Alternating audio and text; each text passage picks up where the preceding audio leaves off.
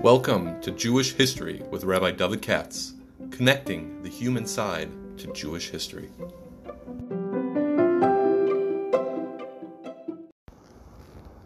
For sponsorship opportunities or to support this podcast, please visit our donate page at www.support.rabbidavidkatz.com.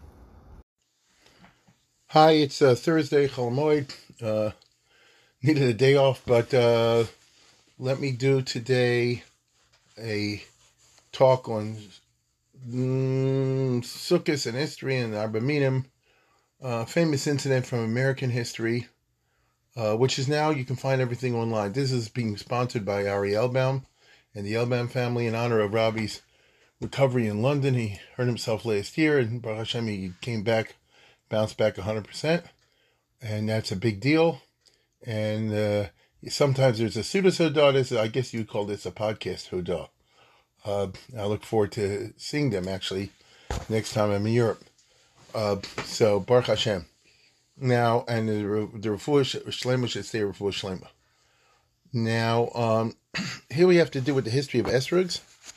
I don't know if I ever spoke about it in the past. There's obviously you can imagine that uh, in Jewish history, uh, the provision of a esrogim has always been a big issue because if you're a from Jew, one of the things you got to take care of is to make sure you have esrog at this time of the year.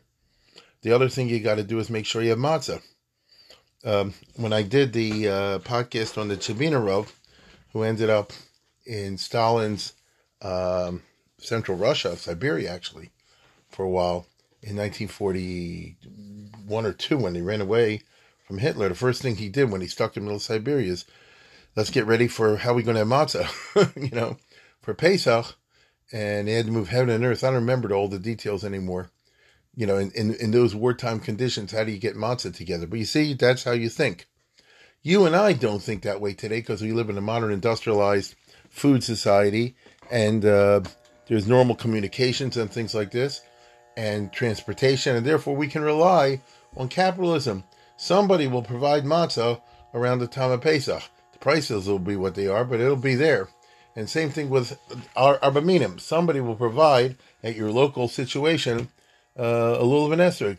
Again, the price is a separate story, but there will be a lulav and esrog over there because somebody's making money on it, making a lot of money on it. now, um, but what happens when conditions are such that uh, you know it could be war or something like that? They're not available. Then Jews historically have moved heaven and earth. It's very interesting I don't have time to go into this in great detail, but they moved heaven and earth to try to um, make sure that somehow they get an esrog. If you read the Chaim Weizmann um, uh, autobiography, was Trial and Error, when he met with Allenby right after the British conquered Palestine in late 1917, early 1918. Uh, I rem- I think that's when it was. I'm going by memory. He said something like, you know, a bunch of, uh, he said, you know, the Orthodox Jews in Jerusalem asked me if you can get a special permit to get Lulav and Esrigs from Egypt during the wartime conditions, which Allenby said yes. I'm just saying, even in the middle of all the world going upside down, the Chaim Sonnenfeld types and all that in Yerushalayim were worried about where you're going to get your Esrig, where you're going to get your Lulav, you see? Uh, now, historically speaking, when Jews lived in the Mediterranean area, so there are places where they in the Mediterranean where they where they grow esrogim. Uh, obviously, in ancient Israel must be esrogs because that's where it comes from. Meaning the idea that there's a mitzvah of esrogs will be identified with the citron. Uh, but there are other places on the Mediterranean that they grow uh, and when Jews, you know, what I mean, in other words, you could write a book. Maybe somebody has when the actual history, as far as we know, Cecil Roth, I think, has an article or two you know, where Lamaisa did Jews procure their esrogim from? And already long, long, long ago, you already had what they call the Yanova, in other words, uh, from southern Italy. Yanova is a Jewish corruption of Genoa. Genoa is actually in northern Italy. And over the course of Jewish history, Genoa became the port, it seems, where they would ship the stuff from southern Italy. I'm talking about the boot, you know what I mean? Calabria and Apulia, the, the, the heel and the toe of the boot of Italy at the bottom near Sicily. That's where they used to grow, still do a lot of uh. And uh, long, long, long ago, you didn't have to worry about grafting because the lemons weren't introduced in the Middle East yet, but then they were, and that caused trouble. And like I said, there's a constant history to the uh, problem of the, uh, you know, how to get good esrogim that are not grafted.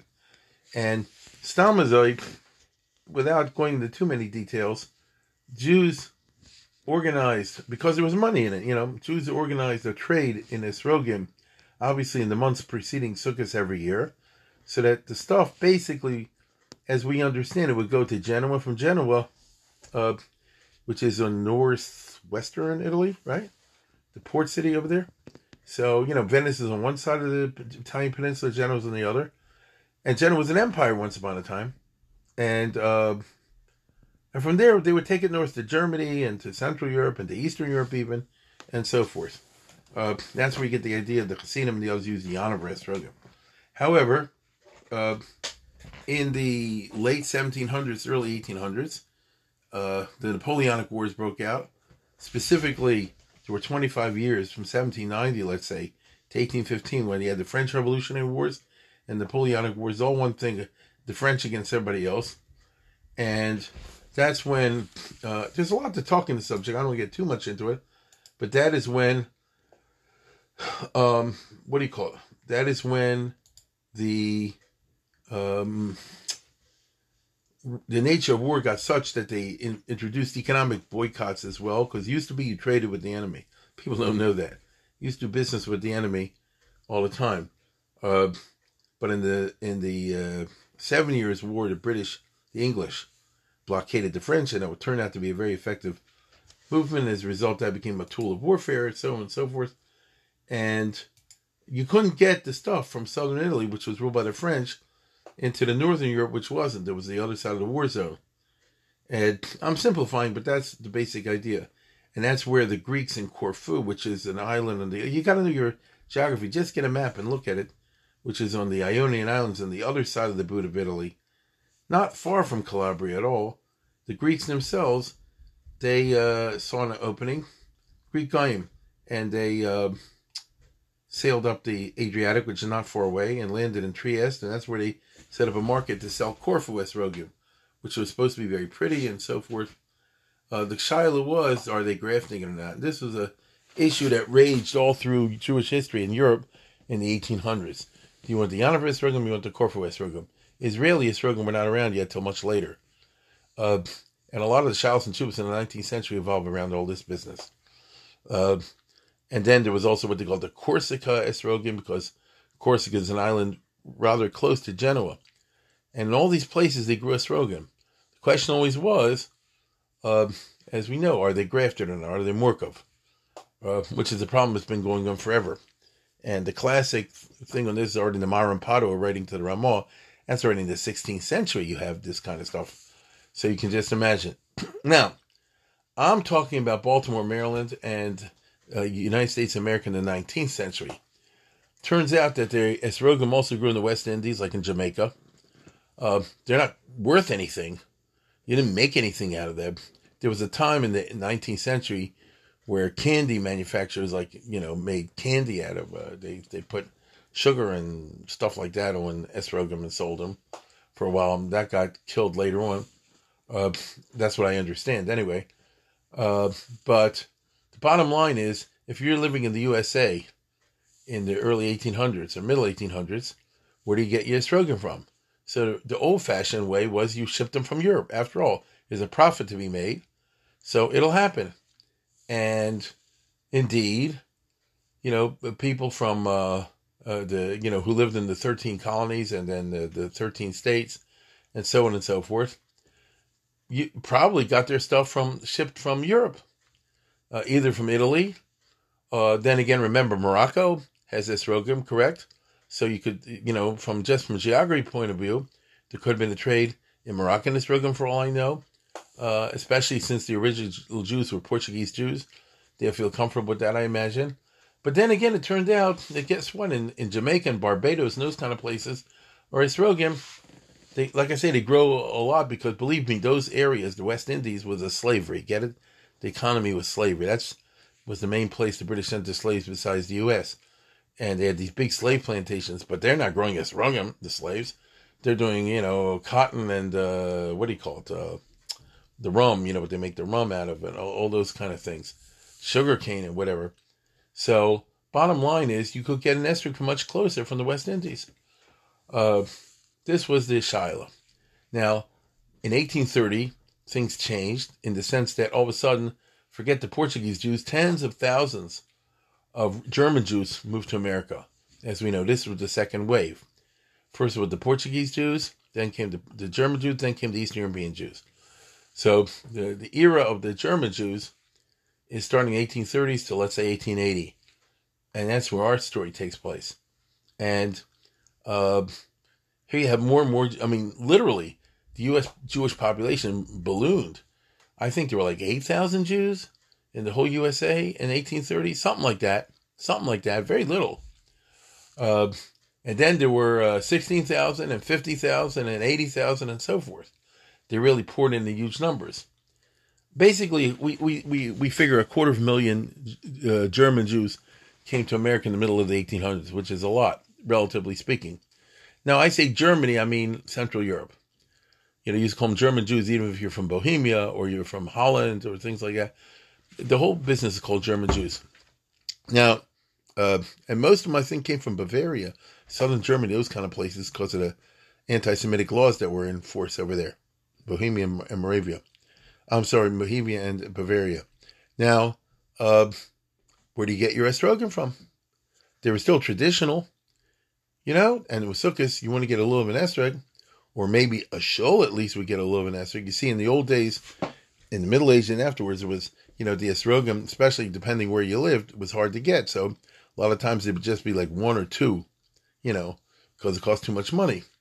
Um, think about the poor Jewish family. They literally couldn't afford to buy a little of an estrog set.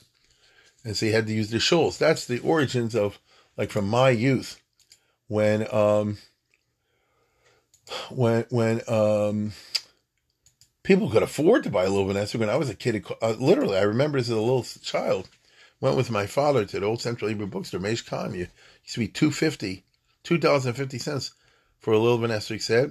And if you want the fancy ones, it's five bucks. Five bucks didn't break anybody when I was a kid.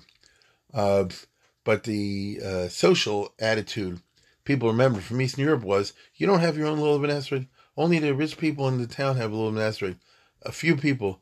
Everybody else uses the shoals. You know, so that's what they continue to do uh, in Baltimore, and I'm sure around the country uh, long ago. That was part of the the culture of how you celebrated Sukkot. You know what I mean? The culture of how you celebrated Sukkot. Um, but uh, which doesn't have anything to do with the halachas of it. Uh, with the rise of the yeshivas, people have more halachic sensibility, and they realize, hey, everybody can have a little of Um, but anyway, I don't want to get off into that tangent. The question was, so where do you get your esrogim from in the USA? Do you slip them over from Europe? That's one way. Or can you bring them in from the West Indies, from Jamaica, from, from Barbados? There were Jews long, long, long ago, Sephardim, Portuguese Jews, and that sort of thing, who lived in these areas. I think many know. You go to Curacao and these other places, they have old synagogues, don't they? I think they still show, to tourists. And um, once upon a time, and there was a lot of money to be made by living in those places and trading back and forth. That's where Alexander Hamilton comes from, right? That's why they say uh, you know, his his mother was friendly with a Jewish uh, businessman or something like that, uh, because there were Jews living in these places, uh, and they had great plantations and junk like. Now, um, in the, comes the 1840s. Well, by 1840s, then things start to change a little bit because you start to get rabbis come over. Now, most of the rabbis were no damn good. That's just how it happened. They started the reform movement. But in the 1840s, just beginning, and the first rabbi came here was from that was Rabbi Rice in Baltimore. I spoke about him.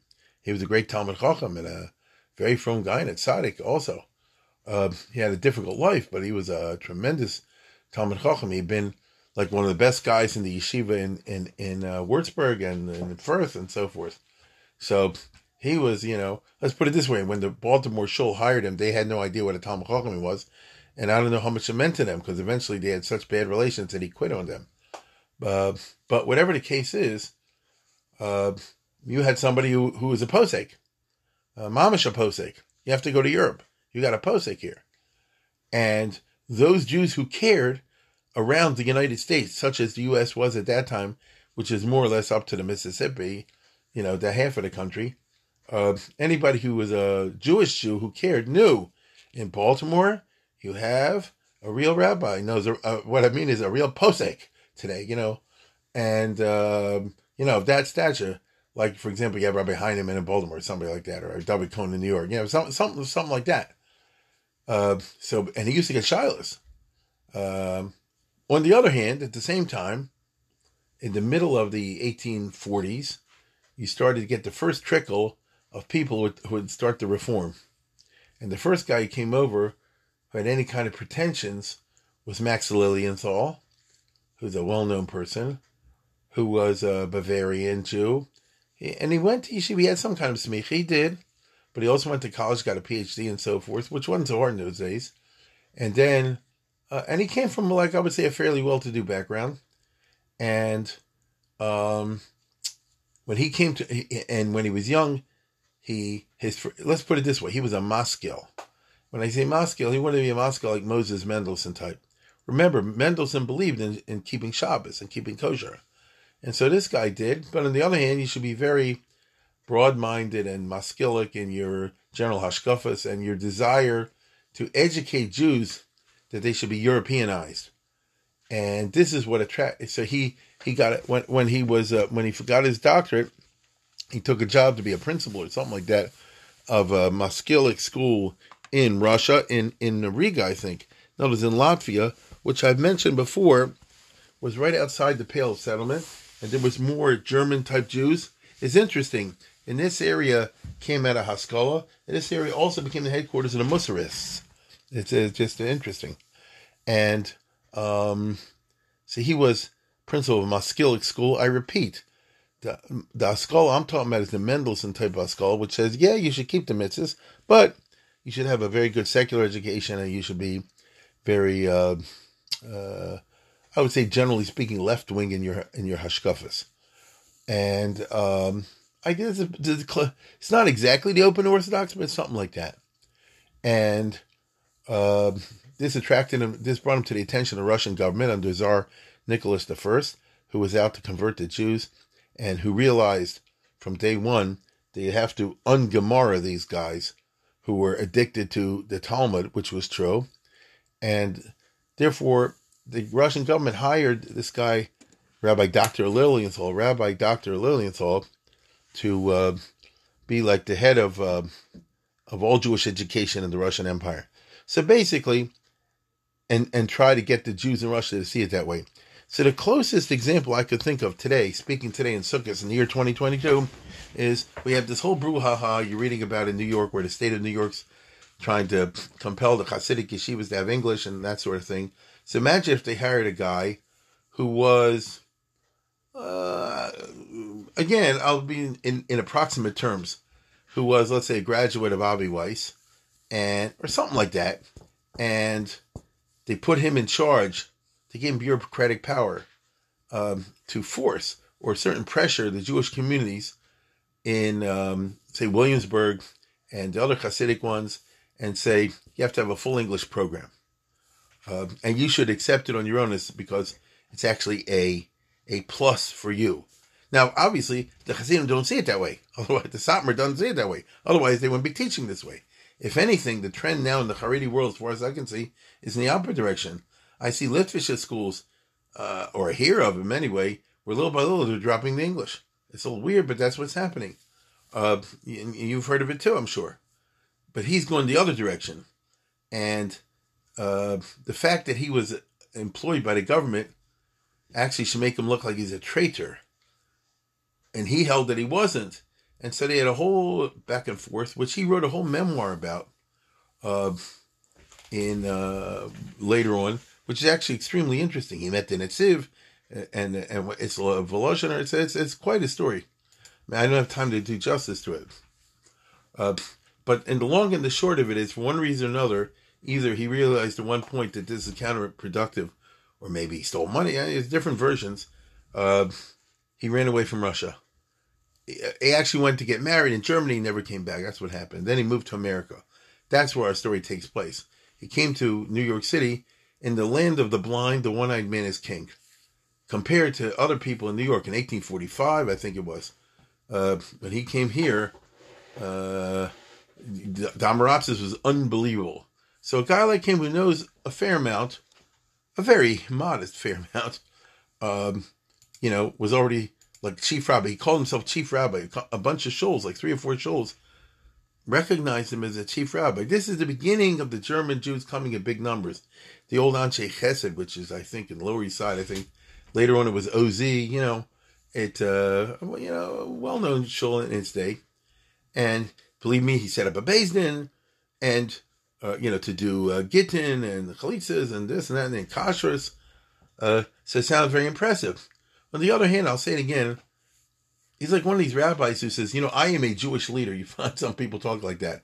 You should listen to me because I'm a Jewish leader. I have a smicha from this and this place, uh, which is, you know, always a little bit weird uh, that somebody makes such a claim. But having said that, uh, let's put it this way. You could already see at that time this guy was a Kal Shabakalim, and that he's moving very slowly but very directly to the left. Now, you can't compare him in terms of learning or anything like that with Rabbi Rice in Baltimore. There's no no comparison. You understand? It's just no, you know, it's just a different universe of Torah knowledge, and let alone Yiddishkeit. So, already early on, Rabbi Rice basically said like this, I don't, you know, I don't 100% trust this guy. And he got real angry. Lilienthal got real angry. He says, he doesn't trust me. Eh, I know more than him, you know or I'm firmer than him, which of course was a joke. But in America, you could say anything. And in 1846, 1847, it was, whatever it was, uh, so Rabbi Lilienthal, who later moved to, to, to, to Cincinnati and really set up a Reform congregation, maybe it's still there for all I know, a Reform temple, but he wasn't quite there yet. So he said like this, what does Rabbi Rice know? He's no good he has lousy hechsherim because he permits the import of esrogim from Jamaica and from Barbados and from the West Indies. And we all know that they're no good. You see what I'm saying? No, they're not kosher. And what he meant, was, now, you know, there was enough in what he said that there's some truth to that if you understand what he means. And what he means, of course, is that in Europe, at that time, they did not hold of the American esrogim. Okay? They did not hold the American struggle. No, there's the ones that came from the West Indies. First of all, they're very traditionalistic, and second of all, they didn't know, you know, what's the shot with them, which I understand totally. You know, how would you know in Europe? And meanwhile, you have the regular Yanover Esrogim, you know, from Italy, and possibly the Corfu Esrogim, uh, and if you want the Moroccan Esrogim. So those are the things that people knew about, you know. And um, what shall I say? this this American stuff, like who knows whether it's a you know kosher or not or anything like that. I would also th- throw in there that the European rabbanim just were like very uncomfortable with the whole shot America. You know, it's it's always been a problem in Jewish history that until the Second World War or around then, the Gedolei Yisrael like felt funny about America which is why they said nobody should move here to Chofetz Chaim because it's treif and all the rest of it, which is kind of counterintuitive because it wasn't better in Europe. And second of all, if you hold America's treif, come and make yeshivas here, which is exactly what eventually happened. So, you know, I always say, if YU would have started 20 years earlier, if Ner, would have started 20 years earlier, if Torah would have started 20 years earlier, 30 years earlier, you wouldn't even have a conservative. And, and, and the number of observant Jews in the United States would at least be double what it is, at least, and probably tripled. But listen, that's the way the cookie crumbled. And many people are familiar with the famous weird vort from the uh, Yaakov Ettlinger, you know, the, the Rebbe of Samson Raphael Hirsch, the big uh, in Europe, who was a young man at the time, and he published the Bikkurei Yaakov, which is that wonderful Sefer on Hilchas uh, Sukkah, right? The Bikkurei Yaakov which has the Shulchan Aruch in the middle and his peers around the side. In other words, it's not a Mishnah Berurah anything, it's its zone. You see? And when you get to Tov Reish Nun Aleph, okay, uh, where it talks about the rule Hilchas Lulav and so forth, So the Shulchan Aruch says, Yitol Aguda B'yada Yamonis. Well, that's what we do. We take the loom in the right hand. Rosh Lamayl Vikram Lamato. And make sure it's standing up the right way. And Esrig is small. Esrig also. So it has to be held in the right way. This is why when you make the bracha, you hold the, the Esrig, so to speak, upside down, and then you turn it right side up. Right, so you know that it should be in, in the proper order. Shouldn't be makan before you do the bracha. Everybody knows that. So, uh, in other words, it matters that the that the esrog should be derech kedilos and should be, you know, in the right way. And all this stuff is online, by the way. Just go to Hebrew books. You can see the whole on on on the Bikkurei Yaakov in in Simon on Aleph. You know, you you can do it. Uh, and where it says in the Shulchan Aruch, Ikram Lamata, you know that the that the Iker should be facing downwards. Rosh Lamayla Ikr Lamato. So uh, he says, what exactly is the right way, Bikkurei Yaakov, what exactly is the right way for the esrog to, to last? Avagav the esrog totally be Elon Lamayla. The Yukitz is actually facing upstairs. So why don't we hold the esrog the way it grows on a tree, so to speak, physically, and hold it with the petum at the bottom, so, uh, so to speak? No. But that's not the right. The right way is the way you and I do it. The doka should be upside down, meaning that the that the pitum should be facing in, uh, upstairs. And he's quoting Sefer Ramanik was a Rishon. Those fools. That the Sefer Ramanik says that there were people in his time in the Middle Ages who held that you hold the esrog the other way around. Like you know, it's the opposite way you and I do, and they're all wrong. But because they don't understand how an esrog grows, which apparently, you know, uh, the beginning of it is is the the pitum and so forth. And then the Bikkurei Yaakov, and there's then Rabbi Yaakov Ettlinger, uh, who did go to college, but not really. I talked about him once. He was in college very reluctantly for a short period of time. And then when the anti-citizen bros out, he actually was happy, you know, got out of college. Uh, Vinistapaktim anu Yoshua Europa, Yotzim Bedal meaning Shagodlo Be America. He said, I have a suffix. If we in Europe would be Yotzi with the Dalad Minim, especially Esrog, they grow in America. Shayoshim let's see Dana Tachtinu. Because since the globe is round, so they're on, they're on the side, or let's see Dana Tachtinu. So if you think about it, they're growing like quote unquote beneath us which is a funny way of thinking, but that's it's it's a very famous uh, Yaakov Ettlinger. Everybody knows this. Um, was this Yoshel and Sidenu v'Tachtenu v'chein Ebcha sheyedu masha kosu ativim because the scientists tell you sheragleim keneged raglenu that basically if, if it, the whole world is like a, a, sphere, a ball, you know, so they're basically from where I'm standing, the people on the other side of the globe are, are, are, are facing downwards. It's just that the gravity is holding them in right? Masha ain't noflink neged shemayim mipnei uh, some habari karch Moshe Baris. So this was the scientific thinking of you know a couple hundred years ago, whatever.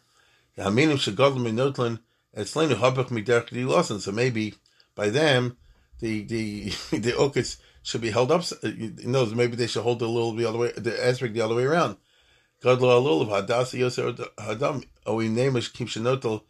Well, whatever. You, you can look it up yourself. It's a it's a short piece. And um, people at that time rejected, as you'll see in a second. But people, you know, the whole idea of America was like weird.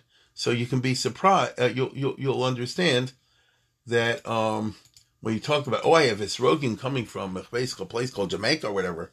Uh, the chief rabbi of London, others say no, they're treif, and how do you know they're they're not Murkov, and so on and so forth. Fine. So here comes this budding reform rabbi in New York uh, Rabbi Dr. Uh, Max Lilienthal, and he's saying, um, what do you call it? That, who, what shall I say? That this rabbi in Baltimore, Rabbi Rice, is permitting Esrogim that the Gedolim in Europe wouldn't permit. Now, let's put it this way. Sutton is Governor Tzaddik. A guy himself was a college of a column. He's writing about Rabbi Rice, who was a great Talmud a great Tzaddik that he's uh, messing up. Now, the result was that um, Rabbi Rice responded. Okay? He responded. Now, if you know who Rabbi Rice was, he wasn't a good polemicist.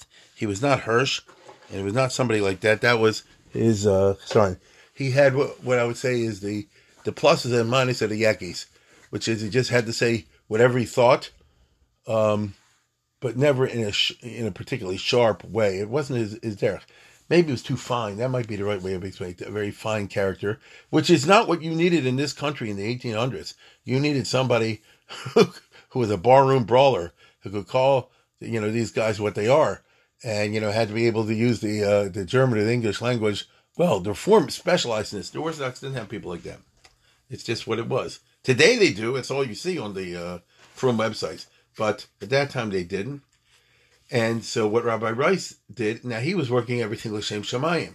See, he said like this, um, people are going to think that since Lilienthal, who calls himself the chief rabbi of New York, if not more, and puts himself out there like a Posek Rishon, and says, I'm an American Jewish leader, and you can't use the, the over there, and since there are a lot of places that they get the esrogim from the West Indies, they'll say, heck with it, we won't do Lulav Esrog this year. Right? We'll just skip it. Uh, and that would be terrible. And so because he was moved by a sense of halachic responsibility, so he discussed this with his buddy Isaac Leeser, who I did a couple a month or two ago, who had that newspaper, The Occident. That's the opposite of the Orient, right? So the Orient is to the east, Occident is the west. Occident is spelled O C C I D E N T. Uh, so, uh, since American Jewry was all in the far west, so they were called the Occident. Uh, Isaac Leeser wrote, I guess, what you would call the Jewish Times of America. That's what it it, it, it tried to be, and it was for a while. And it was called the Occident and American Jewish Advocate. And this was a newspaper, I think a monthly, that was read all across the, the, the states at that time, as I say, up to the Mississippi River and even beyond. So uh, that's where you got your Jewish knowledge from. Okay? I mean, where do you know anything at all about Yiddishkeit if you're in the place called USA in the 1840s? you know what I mean? It's it's such a midbar, you see. And so um, he said, write a letter to the editor explaining what's going on. Now you can see this. This is the point I want to bring out to those who are listening today. Everything I'm talking about, all you have to do is go online and just do the Occident um, and American Jewish Advocate, and it'll come up. And I guess just do, you'll see volume five, number two, ER 5607, May 1847. May 1847. So they're already a couple months before Sukkot is when the whole Torah started. And I'll say you can see everything I'm about to read you. I'm just reading online. And he says over there, writing this in 20th April, Baltimore 5607, which is around Pesach time. And he says, he says, a letter to the editor by Rabbi Rice, a short letter. And he says, dear, my dear sir, it is not long since that several of my friends urged me to come out publicly in your periodical with my opinion about the esrogim, which are yearly brought from the West Indies to this country. This is Rabbi Rice writing. I am so much disinclined to give publicity to anything of a controversial nature in matters of religion. In other words, he I told you he had a fine kite. Once upon a time, I'm gonna say something that sounds sound funny to you. Once upon a time, it was considered totally not sugapast. They should discuss a halachic matter in a newspaper. That was considered so wrong. You understand? That's for a rabbi Uh, and a Shalos and Chuvas and a Sefer and you know that in a holy setting. A newspaper is considered something for Hamon Am, low elements. You don't discuss high matters over there. But Nebuch, what are we going to do? Now, in this era, 1830s and 40s and 50s, the Frum started to change their mind on this because the non-Frum and the Maskilim made hay with the with with the newspapers. That's what they did. They they they published a whole bunch of newspapers and journals and magazines and spread their ideas like wildfire. So eventually, the Frum just had to change, even though they didn't feel comfortable. And they started, you know, I would say from newspapers and from periodicals. This is when Hirsch did the Yeshurun, and uh, what do you call it? Rabbi Yaakov Ettlinger, Rabbi did the uh, what do you call it? Shomer and Hanemon. You know, they started to come out with orthodox uh, things. Now, the Occident which was published in America, Isaac Leeser, I tried to explain, was a frum guy, but he he didn't know anything. Meaning, he said, "I'm an Amars." I give him credit. He he said, "I, I make no pretensions," And if you have any questions about Allah, ask Rabbi Rice, which is the right way to be. He he writes this all the time. But you also had these reform guys and stuff who were full of baloney and they, they, they weren't as honest. So I'll get back to what I said. Dear sir, I am so much disinclined to give publicity to anything of a controversial nature in matters of religion, or to translate in modern English, I don't like to discuss halachic shilas in a newspaper, that even now I should not trouble you, but that the time is approaching. But here's why I'm writing this letter when our yearly communications are made to the West Indies for the supply of citrons. So here we are in April, and it takes months for the stuff to get in there. So, uh, uh, what do you call it? So right now we have to put in the orders, okay, to the West Indies, and by that time, you know, the stuff hopefully will be will be will will will, get in time for Sukkot. And I therefore think it my duty, for the sake of our religion, to state. No, because I want to put in writing in a letter to the editor that these esrogim are kosher. By the way, he writes in Hebrew. These esrogim are kosher, and there cannot be found any word against them in all the poskim Rishon Bachronim. In other words, you won't find a, a sefer of a poseg that says American esrogim are pasul. All rumors that were set afloat against the kashrus of these esrogim are founded in error and misinformation. So, in other words, it may be that the chief rabbi of London, who was a Talmud thought that they're true, but it's it's all based on misinformation. I'm telling you, I know. I'm here in Baltimore, which is not that far. West Indies. I made my own Drisha Chakira. I'll tell you right now, it's kosher. Now, my dear sir, I wish only to promote the unity of Israel in matters of religious observance, and I endeavor to effect that our brethren of Israel, or as we say, Achena b'nei Israel, should not be willfully willfully deprived of the observance of mitzvahs lulav without just cause. I remain your obedient servant, A. Rice. So this is the letter that Rabbi Rice read out, simply saying, like I said, in a very direct Yekish style, the stuff is kosher, and don't believe those who say that it's not. Okay? Now, what's interesting is, um, Rabbi Lilienthal, as far as I know, didn't, didn't reply. But if you go to this site that I said before, the Occident American Jewish Advocate, you'll see that after the letter Rabbi Rice, next month comes a letter from somebody called Mr. E. Goldsmith. Okay?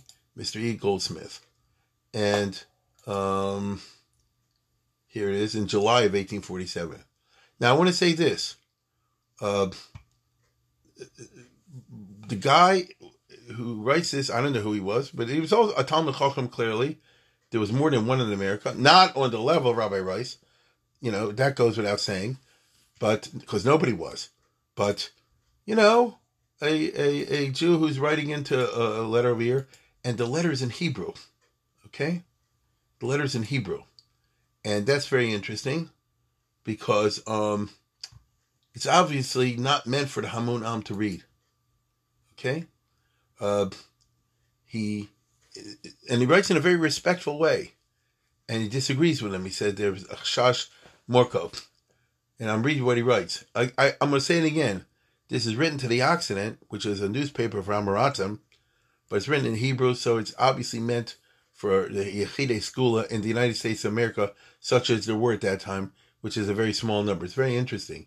And he says, Ra'isi Besifro Occident Michodesh Avar, I see in last month's, uh, uh, you know, um, edition of your newspaper, uh, Shatorani Varabani Abram Rice near Baltimore, and I saw from the Torani and the Rabbani. So he gives him a a, a cover you know, he's a he's a he's a Rav and he's a, a, a Bentira.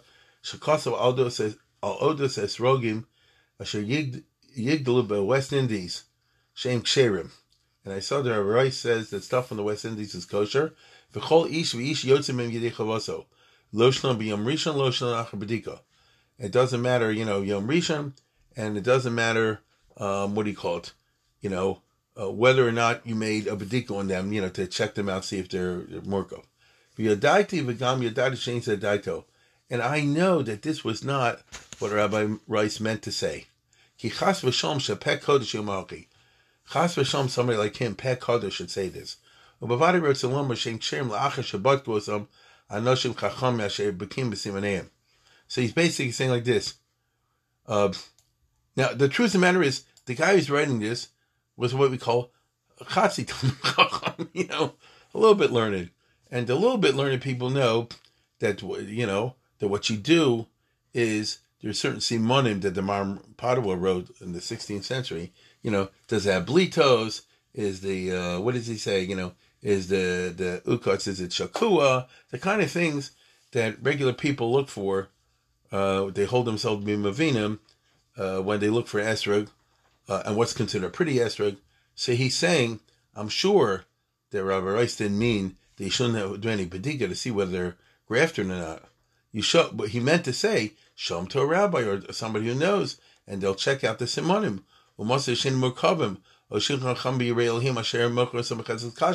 Or you buy from an unquestionably frum person, from an unquestionably frum person. But you don't just get these esrogim from West Indies, kacha, you know, because how do you know? So I'm sure that's not what Rabbi Rice meant to say, that you just buy them, you know, from your local esrog seller. And this is simply a shkaga mishalit, which is a very respectful way of saying a great person may have misspoken. And I'm afraid, I want to repeat, he's writing this in Hebrew, so he's not out to embarrass Rabbi Rice. It's the opposite. He's writing for the Yechidei school that can understand, right? Uh, the average Jew in America couldn't read this. And I'm afraid, Shachin b'nei Yisrael, our Jews living here, Asherubam eno b'nei Torah, Yitu, b'dvarav, they'll make a mistake, and they'll buy from every Tom, Dick, and Harry who sells an esrog, you know, all over America. It could be New York, it could be Mississippi, it could be St. Louis, who knows? Ki yomru, ish Elohim lachlutin. Because you see, a great Talmud Chacham gave him a, a, blanket heter. And they'll make a bracha on them, before showing it to rabbi, and that would be a bracha of possibly. Therefore, I, I made up my mind, to remove the stumbling block, with Omar, and I say, be West Indies, Harbe Psulim. See that? When they should merkav me esrogim lemons, limonim. And and those which are in cultivated gardens and that sort of thing. Rubam he merkavim. Avalagdim rubam he merkavim. So if they come from a wild forest, it's okay because nobody, you know, did anything to them. But if they come from a garden, then they were uh, morkov. Vanira isi harbe mehem London, and I used to be in London, where after all there was a chief rabbi, and he's talking about uh, Solomon Hirschell, who was a Talmud Chacham, a son of Tzvi Levin, and uh, Ubachanti Osam, Umatzasi Shem So I was in London, and there we checked that a lot. I, I assume he means we cut them open, and they're morkov. But the Zatzal Abbez in London. I was at the chief rabbi's house in London. The Herali, now the uh, Rabbi Hirschell, who was there for many decades, died in 1842. So this is five years later. So that was by him. The Herali Kames Rogim West Indies, Shoim Rukavan, Upasal Ruba Mehem. V'lachem Barov Medina's Europe, Europa Eno Lochinosam. That's why in Europe they don't hold from them. They don't accept them. V'lochein daiti note the levarch alehem bistoma ada sherosam chacham o sheika chacham shabaki b'simaneim shemach b'cheses kashus ubelow zeni yotzim chabosam ubadi yosel barch So the guy who's writing this was not a bad fellow. You can see he and I'll say I repeat the fact he's writing in Hebrew is very significant because he's not out to you know cause humiliation or anything. This Rabbi Rice, he's simply saying from a very firm perspective, you don't make a bracha about Torah you understand? You don't make a bracha Torah, and therefore, when Rabbi Rice says you can rely on him, he didn't. He you know Chacham He didn't say it right, and he didn't mean just buy him sight unseen, but rather show it to your local rabbi. I don't know where your rabbis in America at that time, or some local Talmud to check it out. Now it sounds very good. You get. I, I want to repeat. He's not saying anything bad or chutzpahdik or anything like that. It's not like Rabbi Lilienthal. He's saying she either um, ein levarchalem b'stama ad some chacham, show to a rov, which is what they do nowadays anyway. Or sheikach some ish chacham shabaki b'simaneim, shemachas b'chesres kashas. Ubelow zed, don't do it. V'atzapeh, and I hope, sharab rice, yimcholi, al shakasafti hu mitnei aksafti, and I hope Rabbi Rice will be Michael me. Notice I do not say this to embarrass him. Um, I'm, I'm just worried about the Hamon Am out there. They're going to think that he's just give a blanket heter. But who you Olazadon. And he is more aware than I. He's a bigger Talmud Chacham than me. So he knows if you say something improperly or inexactly, it's an Avera, like the, it says in, in the uh, Pirkei Avos. Lochem bocharti b'midas tuvo. I'm relying on his good character. She Sheduninu lekapsachus. Knows I'm not saying this to you know embarrass him, argue him, anything like that. And I, my, I have my witnesses in Shamayim. Shalosisi says Chas v'sham lechvo bekvodo. Ki kol anshe amida medina azos yodim shehu talmud chacham yorolihim. You see, uh, everybody knows who he is. Dvar vastumin b'nei hamon. Uh, uh, this Hatzar Cotton Menachem Ben Leib Goldschmidt. So you know, it it sounds right. Uh, notice I don't see anything wrong with that letter per se. You'll see Rabbi Rice's response, but he he meant in a very bekovidik way to say maybe you didn't express yourself, you know, in the right way, and I'm sure you would be happy for me to call this your attention. Now, what's funny is Isaac Leeser, the editor, who was no great Talmud he wasn't a dummy, but he was no Talmud at all. He writes Hagam Masader, a, a, a, note from the uh, publisher, from Isaac Leeser. He says, who says in Hebrew, by the way, and he writes in the Hebrew, so it's it's very interesting. Usually it's not in Hebrew, it's in English. That he's keeping this within the club. I mean, I'm going to ask you the question. 1847, how many Talmidei Chacham of any level were there in, I imagine by that time was probably 50,000 American Jews. 1847, it's just before the Mexican War. As the time of the Mexican War. How many Jews were in the whole America? Of the 50,000, how many knew how to learn at all? So it's it's for the, you know, the, the, the few. And he says, Hagos HaMasadr, Lefi Masha Shamatim Avram, based on what I heard from Rabbi Rice. I think that he didn't say anything weird. It's it, his words are very clear. Now, I don't know what the problem is. Ain't. He obviously didn't mean that if you have an esrog that's murkav, it's okay. Keep married Israel. I mean, if you brought one from the Holy Land, which they don't do, if it's murkav, it's murkav. El tochen dvorov. Obviously, what Rabbi Rice meant to say in his letter to the editor, Ladaber psulim lachlutin, was against the one who said, which was Lilienthal, that all the Esrogim, all the Esrogim that grow in America are all pasul. Loshna Loshna Morkov. Humumum. Right? The very fact that they grow in America is the mum, which is ridiculous. You can give to and therefore you may be certain that the result will be that all the Jews or most of the Jews in America won't be Mekayim Mitzvahs at all.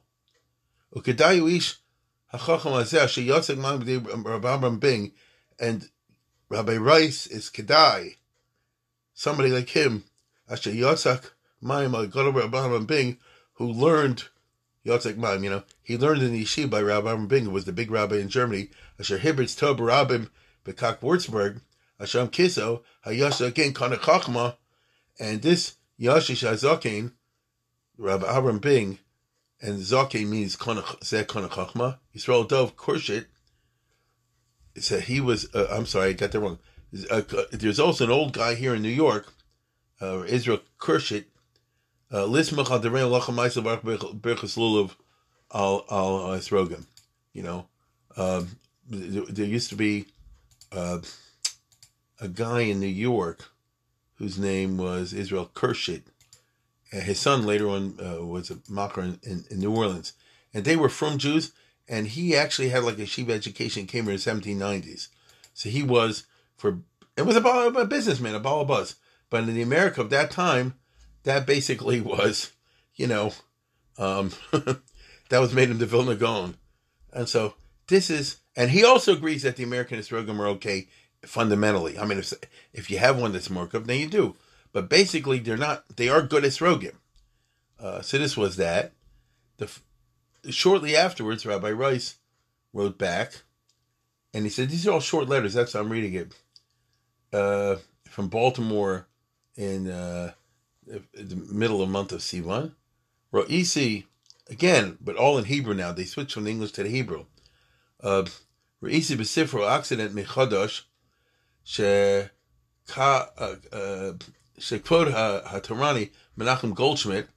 So Rabbi Rice says, I see that this guy, Menachem Goldschmidt, Daito, note Shlo Rishon and Nachnu Likach Esrogim West Indies at Shabbat Nishchachim Shabbat Simneim. That you can't trust the Esrogim from the West Indies unless they're checked out first. Um, so Rabbi Rice said, like this, no, I actually gave a blanket heter. I know what I'm doing. you know, I know what I was saying. Tomani, hey, How are you going to find, how would you check if something's Murkov? Hello, call someone who Mogan Avram. Anything you find in Mogan Avram, which is, like I say, you have the blitos and the shakua and the and the shape. Heim no kachim mitchuvas Maharam Padua. Umidvarim shamarim padua asman there shakol simonim mevakim. The Maharam Padua himself said, you can't rely on the simonim. Bein beyond a live salashi yadua bavali shemer kavim heim. So, you know, you have to assume that an esrog is okay unless you know they're morkav. Aval below zeh, neza basaruba, verovis rogam and makavim. So I, Rabbi Rice, when I wrote to the letter to the editor, I knew what I was saying. I was saying you can use anybody can use any of these esrogim. You know if they're not chas or whatever. And I've spoken to many people, Rabbi Rabbi Rice, who live here in America. That if you go to the West Indies, they grow wild in forests like Ilani Srok. Adam Ancheir Sahakavasam.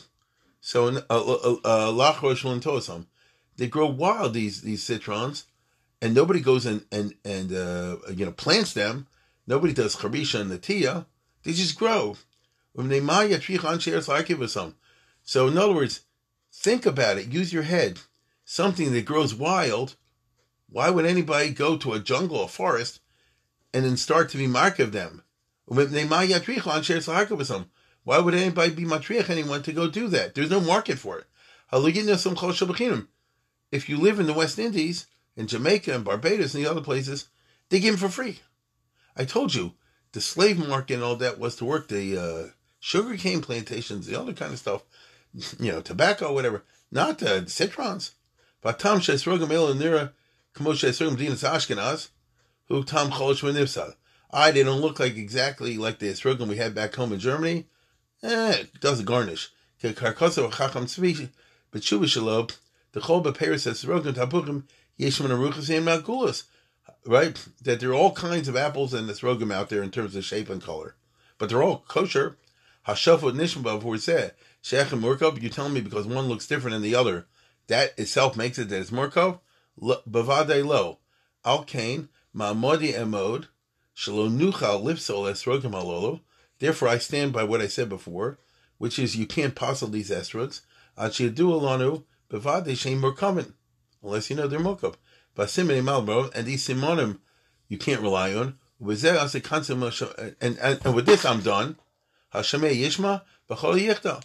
I've said my piece. If you want to listen, you know, then then what do you call it? Then then you, if you want to listen, you want to listen. If not, not.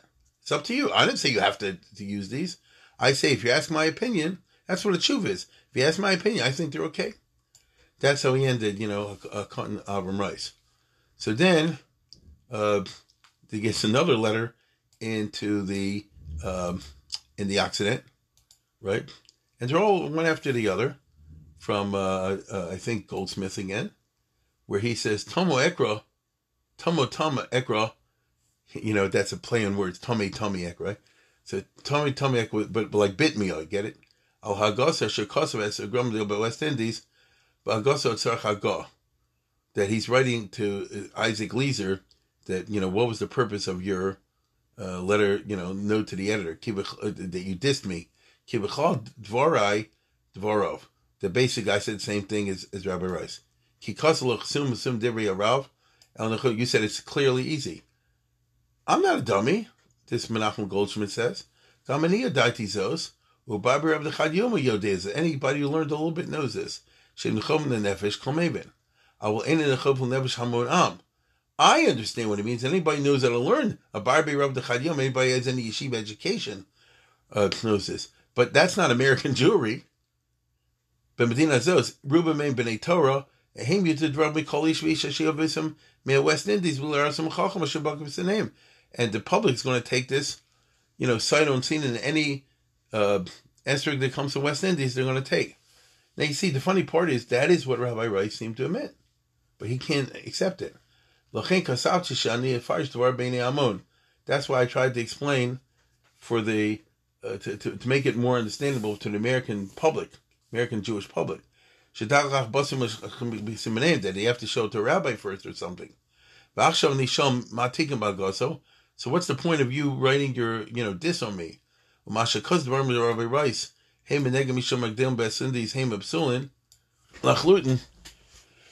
you're saying that Rabbi Rice was just trying to say that he doesn't agree with those who say that all all all the American Esrogim, because they're American, are apostle. I never heard anybody. I myself never said that. Reisi Shela Chubmi Agon Yaakov Ettlinger. Now look at this. He says I saw a tshuva from Yaakov Ettlinger, who av bezim bekak altona, shehu rotz elipso esrogim deim America. Now I wonder where he saw this, um, because the sefer wasn't published yet. So maybe it's in the um, newspaper because Riyakim Ettlinger, I have it, I just don't have the time to go look at it. It's called the Troya Tziungswächter or the Shomer Tzin Anemon. And I have all the Hebrew parts. And it might be in there uh, because he says over there that that uh, it's true. Rabbi Yaakov Ettlinger writes a lives al Esrogim Magdilim America, Neshadina Zosis Tachas Ragel Yancha Europe. That strange swar we saw before in the Bikkurei Yaakov. Being Ken Ein Zedek Dilosam on tzrichim litol hesrog derek diluso. Al bot ludvar, but obviously he's wrong. She in Kenya esrogim dabar tzirub osrog anshe America. But if that's the case, then it works both ways. Then you can't import into the United States any European esrog because, from the point of view of American Jews, the Europeans are upside down, right? In.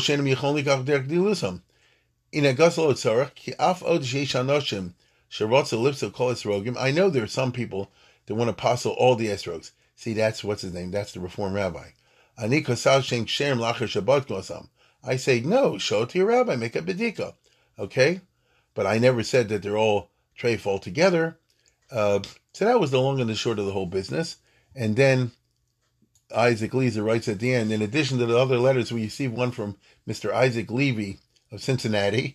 This is 1847, who contends that having examined during seven years more than 500, he found on all he found in him all the signs of grafted fruit, meaning citron on lemon stock, and con- consequently not the true citron.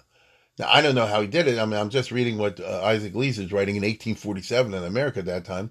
But by the way, you see, they weren't 100% Amoratzim. It was like 99%. One percent people knew this stuff. One of the signs which he professes to have discovered that they have uh, contain a substance analogous to lemon juice, and they have a thin rind and therefore, the, because of that, the uh, these esrogim from the West Indies are no good. That actually makes sense, doesn't it?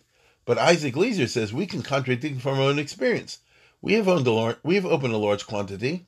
So Isaac Leeser says, listen, every year I get an esrog, and afterwards in Philadelphia, here we are in 1830s and 40s, I cut them open to check them out, and have all uniformly found to be thick-skinned and dry, which, as you know, is a sign that it's an esrog and after preserving them, they had all the appearance of the imported Italian article to preserve citron of commerce. Notice they look like the classic esrog of the Aniver.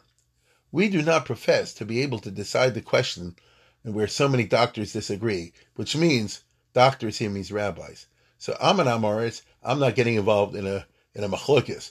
But as far as our private judgment goes, and if we are correctly informed, we must say that the West India citrons are growing on the original stock, meaning they're not Morkov, and have neither taste, smell, nor appearance of orange or lemon. We do not wish to stifle inquiry on this subject, but we really think that Dr. Lilienthal, through whom the contest first arose, you see that? So this shows you what the guys I read you today were all frum guys. And you know, it was just a question of are you clear or not on, on the subject? But the guy who started the whole thing himself was a phony and doesn't even believe in you know, the Lulavan Esrog. And later on, you can be sure that the, that the reform, when they started the classical reform, which which Lilienthal was part of, I'm sure got rid of the little monastic whole business, and certainly didn't give a darn about whether or not they're Morkov. Here, I have to stop. Yeah, I had to switch reels here or whatever you call it. Anyway, uh, you see over here that all the people involved, besides from the the future reform rabbi, were actually running on a very high level. In other words, they conducted this discourse, I think, in a very um, appropriate way, and especially you know keep it in Hebrew, keep it away from Hamon Am. And Isaac Leeser, who's writing in English, says it beferish. We have neither. Uh, we do not wish to stifle inquiry on any subject, meaning we welcome anybody who wants to discuss any halachic issues. That's great. But we really think that Dr. Lilienthal, through whom the contest first arose, so other words, the, the phony, and Mr. Goldsmith, Mr. Kursheedt, Mr. Rice, that's what he calls Rabbi Rice, and Mr. Levy, may elucidate the subject better by private correspondence than public communications, which is just interesting. Notice he said this might be something, if you have back and forth on halachic niceties, um, on, on real substantive issues, speaking in halachically, that probably you should write to each other rather than do it a paper because most people don't understand what's going on over here. It doesn't mean in a bad way. And I found somewhere else that there's a letter to the editor. I couldn't find it. Somebody writing under the name MS praised Leeser. He says, I think you did a good job bringing this up. Undoubtedly, you will admit, he says, that such discussions as those of our highly learned neighbors, Mr. Goldsmith, with Reverend Rice of Baltimore, are of great consequence and calculated to enlighten the community of Israel here. So, in other words, one uh, reader at least says like this this is high class stuff. Now, you have to understand in America, 1847, this really was, you know, uh, an intelligent discussion uh, of a, a, perfectly valid issue. You know, Esrogim, murkav, this, that, and the other. He brings Yaakov Ettlinger. Uh, this is not the usual junk you find in the Oxenet and these other papers. When I say junk, I'm not blaming them because America was very primitive at that time, Jewishly speaking. But this one was something of a better level.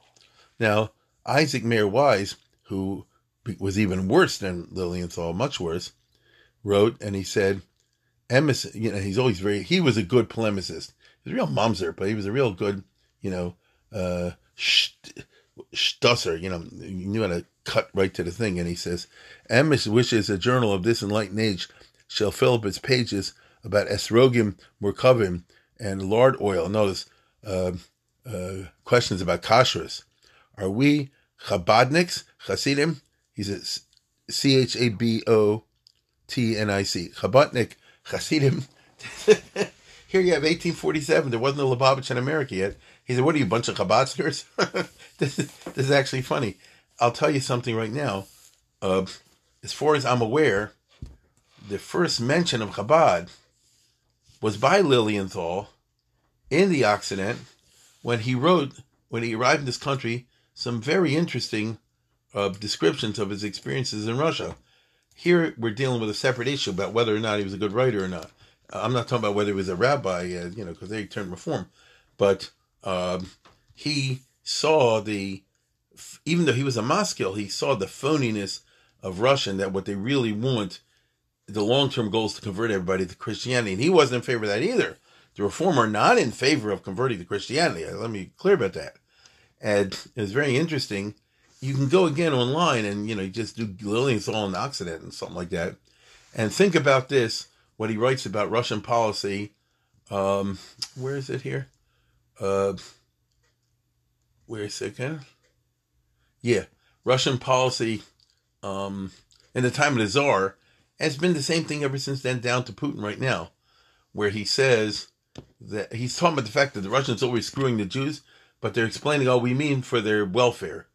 And he writes, this is, uh, what's his name, Lilienthal. It is a peculiarity, rather, of the Russian state policy to assign a plausible reason for every act that is done by government in order to stand justified in the estimation of Europe, whilst they do, while they, by so say, throwing dust in the eyes of the public, conceal their true purpose. Didn't Putin say I'm invading Ukraine in order to save them from Nazis? right? Uh, the, the, the basic idea of Sheker, uh, not Midvar Sheker Tirchak, but Eldvar Sheker Tikrav has been a fundamental, you know, tool of Russian state policy going back a long way. Uh, if I remember correctly, I think that uh, Lilienthal did visit the Tzemach Tzedek, I think. Uh, the Lubavitchers can answer better. They'll know. I, I, I'm pretty sure. I, I haven't thought about it yet. Uh, and and and what do you call it? He had to. The Tzemach Tzedek had to go to a, a three way convention commission in St. Petersburg. It's all part of law, a part true, part not true. And uh, so he writes in the Occident uh, in the 1840s. These are my trips in Russia, and I saw Volozhin and I saw Lubavitch. It's, it's just very interesting. This is the first time such things were brought to the attention of the English speaking American Jew. I don't know what they knew how to do with it, but uh, you know, but that there you have it. Now, um, all this is is simply by way of saying that you see the history of the Esrogim. Uh, I touched on one nakuda of it. It's a gigantic area. Maybe somebody done a book. I'm not familiar with it, and it's certainly a, a, a dissertation, uh, at least. And uh, here we have an American moment. Uh, I'll say it again. This is just before the reform kicked in. Within a few years, 1848, 49, 50, and so forth, their forms really started to take off. And people like Isaac Mayer Wise and Max Lilienthal and a bunch of others started to simply say like this. We're not, we're not, we don't have to worry about the uh. We don't hold from the whole Torah anyway. I mean, in other words, we don't hold that the whole thing is binding, uh, as you know. Uh, but here we had a Kodak moment before this happened. Anyway, I just wanted to share. I thought it's an interesting piece of Americana and English uh, speaking uh, Judaism in 19th century. And with that, I will wish everybody a good Moed and thank the Elbaum family. And again, we hope that uh, the uh, that uh, Rabbi's Refuah Shlema should continue, should be in perfect health. Amen.